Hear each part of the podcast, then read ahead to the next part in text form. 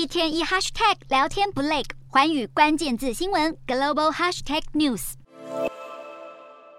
说到了美股表现，还要来看到，由于美国劳工部官员十一号倡议修订工作规范，可能让 Uber 司机、美食外送员等零工工作者更容易被纳为享有企业福利的员工。那么消息一出，共乘平台 Uber 和 Lyft 股价应声收跌超过百分之十。好，因为啊被归类为员工的工作者享有病假、加班费、医疗保险和其他福利，将使得依赖零工的美食外送送服务、共乘服务等公司的成本会增加，但是这一项倡议需要进行为期四十五天公众意见征询期，也就是说不会造成立即性影响。只不过相关的报道也已经冲击到股价，美国共乘平台 Uber 和 Lyft 股价收跌超过百分之十。